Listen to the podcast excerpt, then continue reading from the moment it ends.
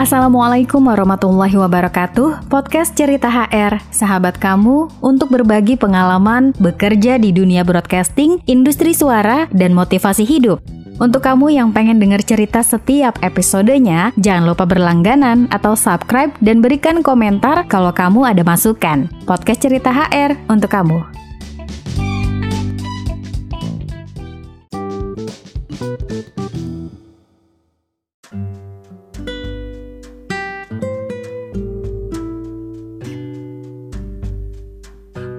Hai Hanazens, hari ini sudah buka media sosial belum? Platform apa nih yang paling kamu sukain? Yang paling sering diposting? Atau minimal dikasih caption yang lucu-lucu gitu ya? Biar pada kasih like dan juga komentarnya. Bikin semangat kan ya untuk berkarya kalau udah ada yang like Nggak bisa dipungkirin ya, media sosial itu memang sesuatu yang sudah menjadi diri kita banget. Dan setiap hari itu nggak mungkin tuh tangan megang gadget tapi nggak buka media sosial. Minimal tuh ya Facebook, yang mudah sekali dijangkau di seluruh dunia. Setelah itu ada Instagram, ada TikTok, kemudian juga ada Twitter dan juga YouTube. Beberapa media sosial ini memang menyenangkan karena selain kita bisa melahirkan sebuah karya, kita juga bisa meluapkan rasa atau emosi di dalam jiwa yang tidak bisa terlampiaskan atau disampaikan di dunia nyata. Katakanlah kalau kita marah, cukup ketik keyboard di dalam gadget ataupun laptop komputer kita, tinggal posting, dapat komen komen deh dari orang-orang. Kemudian ketika kita sedih, sama juga bisa komen. Ketika kita bercita-cita katakanlah, langsung bikin status dan diposting. Itu bisa mengundang reaksi dari para netizen ataupun teman-teman yang udah follow medsos kita untuk memberikan semangat dan juga cemoohan. Kita nggak bisa pungkiri bahwa media sosial itu nggak semuanya orang suka sama kita, tetapi juga ada netizen yang haters atau nggak suka dengan status kita. Wajar sih ya, otomatis orang yang memiliki media sosial itu udah jadi artis. Kita ketahui kehidupan artis itu yang glamor,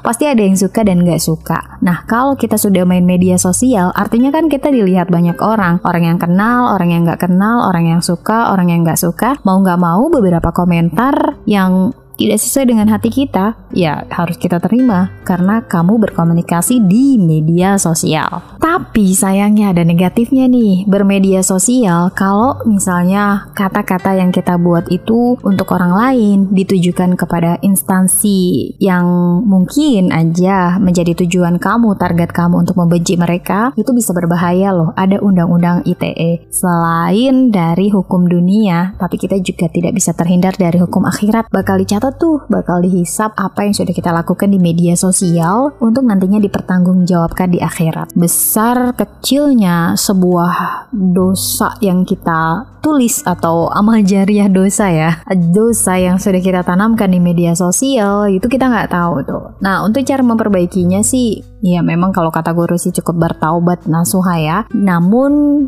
masih ada beberapa juga yang kegiatan positif yang bisa dilakukan oleh media sosial. Misalnya berdakwah. Kamu bisa uh, men-share, membagikan ya beberapa kegiatan positif, misalnya mengingatkan orang, menasehati orang, kemudian juga uh, mengajak orang lain di media sosial tersebut untuk hadir di dalam sebuah kegiatan yang sifatnya bisa bermanfaat untuk orang banyak. Lagi-lagi negatifnya, kalau kita di dunia nyata tidak sama dengan di dunia media sosial, biasanya nih orang-orang yang udah kenal kita banget bakal memberikan komentar di sana untuk menjatuhkan atau paling tidak memerahkan karakter kita. Pembunuhan karakter lah bisa dikatakan demikian melalui komentarnya mereka. Karena mereka tahu betul seperti apa kita di dunia nyata. Itulah nyarisnya ya, maksudnya harus berhati-hati ketika kita bermedia sosial. Tapi ada juga loh yang bermedia sosial itu hanya untuk hiburan semata aja. Karena kebanyakan waktu nggak tahu untuk berbuat apa yang bermanfaat akhirnya dia menghabiskan waktu dengan bermedia sosial. Menyenangkan memang karena ketika kita scroll scroll itu ada sesuatu yang baru yang tidak bisa kita lihat di dunia nyata. Kreativitas itu memang tidak terbatas di media sosial. Kamu ingin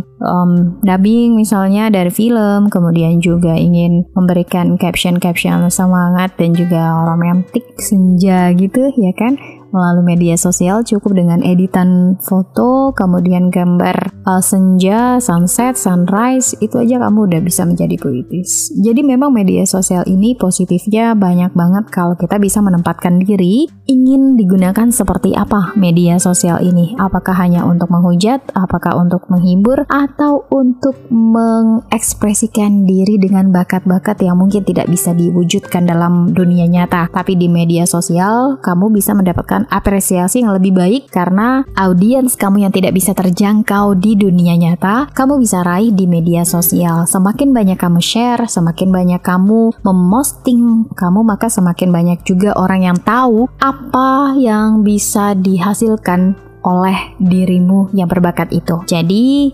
Manfaatkanlah media sosial dengan sebaik-baiknya agar kamu bisa meraih hasil dan juga apresiasi yang baik dari netizen kamu. So, hari ini sudah buka media sosial apa?